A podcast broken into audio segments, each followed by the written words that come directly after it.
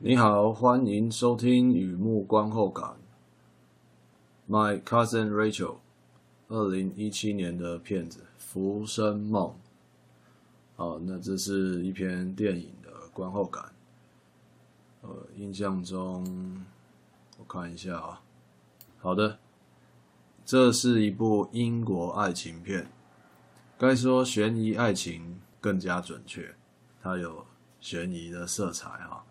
描述英格兰有一名孤儿，从小过继到有钱人家，家中长子视之为亲弟弟，而且陪伴他成长，年纪又大上一轮。那小男孩很受感动，论辈分，该称人家大表哥，但是在内心里面敬爱对方，仿佛长兄如父。所以这小男孩日渐高大成长啊，大表哥则越来越衰弱，天生就是体弱多病的大表哥啊，不耐北方寒冬，经医师建议。移迁往啊，就搬到温暖的南方居住，这样比较好。所以独自搬去意大利养病，留下田产家仆，由表弟全权使用。两人倚靠通信联系情感，信中捎来近况：表哥身体好转，而且娶妻，爱妻美若天仙，总算觅得今生真爱，过着幸福美满的日子。那描述啊，跃然纸上。表弟既感动也宽心，但是呢，新婚不出几个月，即传来噩耗，表哥猝死。表嫂以遗孀的身份啊，想要来英格兰的，从从意大利来英格兰投靠夫家。村里熟谙人情世故者，就是那些地方耆老啊。呃长辈啊，怎么讲啊？谣传那个女人是狼心狗肺，先毒杀亲夫，后抢占遗产。表弟听了，因此就有点怕，戒慎恐惧，但是又又不敢相信，这么心中敬爱的表哥怎么会如此盲目啊？所以他是半信半疑的，直到表嫂出现在他面前。不仅美貌和气质出众，身段更是柔软。再难听的谣言，他都要含泪吞忍啊，承担丧夫之过，令表弟不知道该相信哪一边。My cousin Rachel 来自英国作家 Dan Daphne du Maurier，英文应该这样念啊，du Maurier 对哈，Daphne du Maurier。这是英国一个名作家，呃，不是近代的，有一段时间了。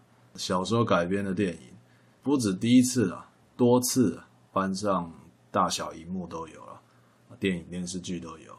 二零一七年这个电影版本是由英国名导演哦，他哎，这个老导演，Roger Mitchell，呃，Roger Mitchell，哦，他 Nothing Hill，Nothing Hill。新娘不是我，好像是吧？因为九零年代的事情，我想吧，那时候很多就有一个红了，所以后来都是新娘怎样了，新娘又怎样了。Nothing Hill 是肯定的，就是那个那个 Hugh Grant 和 Julia Roberts 那个大明星碰上旅游书店老板吧，我记得。哦，这真的有点久了。他的一个知名作品啊。Nothing Hill，我记得后来后来还有一个也有印象，是在讲电视台新闻主播的，有那个 Rachel McAdams，还有 Harrison Ford 吧。电视台主播他算是新进人员吧，然后蛮励志的那种职场上上班的那个，很像那个那个那个穿着 Prada 恶魔的那那那那一类的。我记得我推荐给一个老朋友看，我我不知道他后来有没有看，还不错，那个那个片也是他拍的，Roger Mitchell，担任这个片子的就是《浮生梦》啊的导演还有编剧都是他。Rachel Weisz、Sam Claflin 啊，就是那个你你知道他，就是他大部分都 演不能动，但是他这部片可以动啊。OK，领衔主演，生动演绎人物表嫂居心叵测啊，居心难测。呃，表弟年轻气盛，他们俩之间的情感攻防啊，电影也有带到旧时代，这是古装片，对，呃。旧时代的观感压力，增加戏剧张力。这一则英国经典故事最精彩的地方就在这边。导演 Mitchell 亲自改编的版本，故事走一个首尾呼应，说的很稳，画面柔美，结局有有交代，也有悬念，是很典型的，就是 drama，很有水平，英式风格的剧情片。啊、迷离的爱情片也是很不错的，好的沙发电影，在家里这样看一下，蛮不错。特别介绍，呃，这部片《My Cousin Rachel》，电影配乐是这个老行家 Roy Jones 负责编曲，钢琴曲啊，小调比较多，衬托故事各个桥段、各个情节。曲目里面有一首叫做《Who's to Blame》，该怪谁啊？Who's to Blame 是这部片背景音乐里面最常出现的旋律，算主旋律吧。我想是很一张很适合夜晚独自聆听的专辑。有时候会介绍一下所谓的电影原声带啊，现在已经没有卡带这种东西，所以我不知道怎么讲。Original Soundtrack（OST） 啊。可以这样说，就是电影里面会出现的配乐和歌曲这样。呃，我的网站有写观后感，都会附带一下 Spotify 的播放界面，所以有安装 Spotify 的读者可以聆听，嗯，就是欣赏一下。这世界就已经变成这样了嘛，不用特别去买，大部分都可以听得到。当然了，如果你要收藏的话，还是可以购买的。那这些是跟我没有直接的关系，我没有广告，我就是好好介绍这部片，我看着蛮有感觉的。OK，第二个部分也是一如往常，我写下一些感触。呃，写什么呢？My cousin Rachel 这个故事有一个特定的条件：地主表哥领养孤儿男主角。啊，亲朋好友曾经建议，这么小的孩子啊，应该需要一个妈妈，需要一个母亲。但是表哥觉得抚养孩子自己一个人就够了，所以呢，男主角哦，从小到大没有什么机会跟女孩子相处。他是一个孤儿，过继到地主家，他表哥带大。这个特定条件蛮重要的。第一个感触就是相处啊，相处人跟人的相处。如果你看了这个片子还有印象的话，男主角的教父一个老先生，有个妙龄女儿啊，哎，在电影里面对男主角嘘寒问暖啊，平送秋波。男主角既没有面对，也没有逃避，他不知道该做什么，像个大男孩一样，完全收不到那段频率啊。或许有的女孩子特别喜欢这样的男生，无奈他们俩没有什么时间好好相处、培养感情，表嫂就出现了，也就是女主角，怀有秘密的女人，可就不像年轻女孩那样纯纯是好那么简单哦。这下子男主角就更不知道该怎么办了。后来一步一步走进陷阱。假设他多一些和女孩子相处的经验，说不定就不会变成后来那样。呃，是这样吗？这是一个假设啊。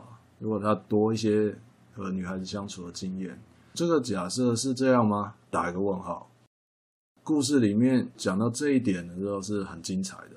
我从两个角度看啊，有没有上当啊？中计啊？先姑且收在抽屉里。桌面上看看相处相处这两个字，我自己也是男生啊哈，现在讲男生有点不好意思，那 这男生就是一个通称啊。好，我自己也是男生啊，缺乏相处经验，该如何了解女孩子在想什么？绝大多数都是从小听妈妈怎么说。万一又没有妈妈这一层关系的话，因为男主角是孤儿哈，他的成长背景是表哥一个人带大的。就是这样条件下，你觉得会怎么样呢？恐怕只能靠自己哦，在情海沉浮浮沉，需要勇气，也许还有点残酷，但是很难避免，就是会走上那样的旅途啊。情海里很多东西从身边飘走，这“情”字是广义的，应该说人海，人海的更适合。人海里有很多东西从身边飘走，人海茫茫啊。飘走的不是抓不到，是根本没看到。有些飘走的，有些那个漂流物啊，飘走的东西，还能让你所谓的蓦然回首。哎呀，当初其实某某某对我很好，我居然没发现。也有别的飘走的东西，就那样飘走了，完全没发现。我就在想啊，我假设我是男主角啊。教父的女儿，心地善良又大方，关心我，还劝我多加考虑、三思啊、三思。而我看不见、听不到，眼底心里就只有我自己的感觉，解不了人家的风情。举个不解风情的亲身经历好了，我就想到我小时候啊，老师就这样讲的：明天要写毛笔，记得带文房四宝。我不知道现在小朋友上学要不要写书法啊？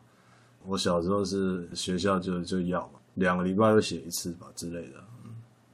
老师说话就是这样哦。明天写毛笔记得要带文房四宝，那写在联络簿里怎么怎么样啊？说就说，还顺便考我们是哪四宝的概念，他不直接讲出来，笔墨纸砚，这老师就这样。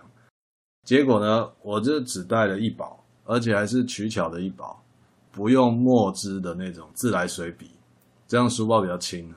我好像就只有那种笔啊，我没有真的毛笔啊，我只有那个自来水笔。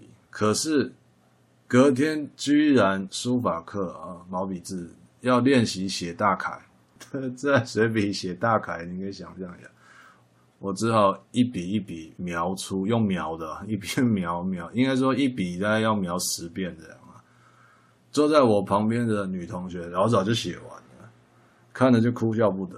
于是她写完，她把笔借我，而借我不止笔，她整个四宝都借我，还细心的教我要怎么用。因为她那个东西呢，不是四样东西，是一个组合，你知道吗？一个机关，一个木头的 机关，打开以后是英文字 L 型啊，直半部呢可以吊毛笔，呃，把毛笔吊在上面。那基座呢，有砚台，而且不需要磨墨，旋钮只要一旋就会自己流出墨汁到砚台里面。用不完的话，墨汁还可以就是在反方向旋钮，然后墨汁就会流回去。哦，真是太神奇！同学就叫杰克，那真的是太神奇了。他还说下次啊，没有带笔没有关系，反正他这个小宝盒里面有大楷、中楷、小楷，什么笔都有。所以水彩笔可能都有，我没仔细看。反正上那个书法课就是整盒带到，期末也都不会换座位，到学期末都不会换座位。反正就是这样，反正就是那样，反正他说了很多个反正，而我一声谢谢都没有，一直玩他的那个旋钮啊，看墨汁流出来又流回去，觉得很神奇。我没有记错的话，我好像还嫌人家那个。墨汁不是很黑啊，写起来不太好看。我相信在他的人生字典里，差不多那个时候开始有“臭男生”这三个字啊。这个往事哦，是飘过的，还能让我蓦然回首的。其他的，就是不堪回首了。就想到这件事情，我那时候很很久，那应该是小学了，小学，小学，小学就就记得记得这件事情，嗯。回到这个电影哦，当我看见男主角面对他教父的女儿，非但不解风情，是根本就不认得风情啊！也许有的人一辈子就是这样。如果他有机会回头看看，也许感慨万千。对我来说啊，哦，累积相处经验不完全是为了讨好对方、减少摩擦，更重要的是让自己不小心回头的时候少那么一点感慨啦，比较能够把握住一些好时光。嗯，我觉得。然而呢，这可是《My Cousin Rachel》这部片哦，就是这个东西现在是在讲这个片嘛。那我那个想法是我的想法，不是这部片在讲的东西啦，就是让我联想到这事情，也也不是我的小说，所以就是犯了老毛病，开始脑补这样。话说表嫂 Rachel 出现，男主角就更不可能回头了。第二个感触，爱情里无所谓谁害谁，爱情里无所谓谁害谁。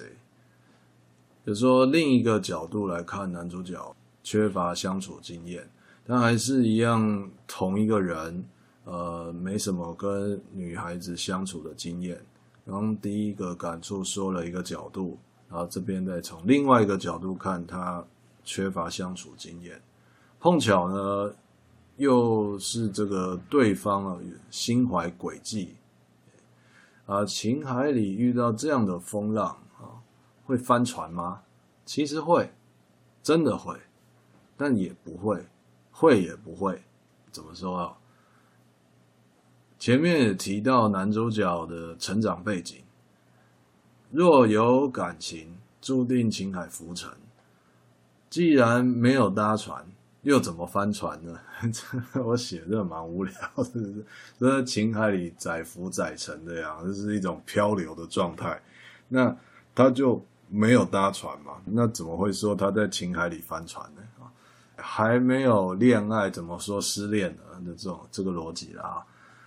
那这开玩笑的。他的表嫂的确有害人之心，也有犯罪之实。你看男主角。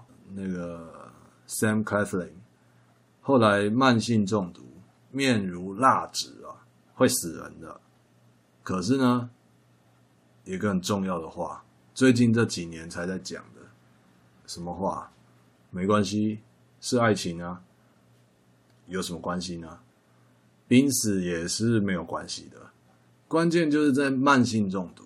这一点我还不是我还啊，就是我这一点我很佩服原著作者 Daphne du Maurier，他这个安排的很特别，因为哦，如果他要狠心谋财害命，未必需要栽花种树这么搞纲嘛，不用那么麻烦吧，就直接砒霜下去这样啊，那个时候也是有，可是他让他慢性中毒。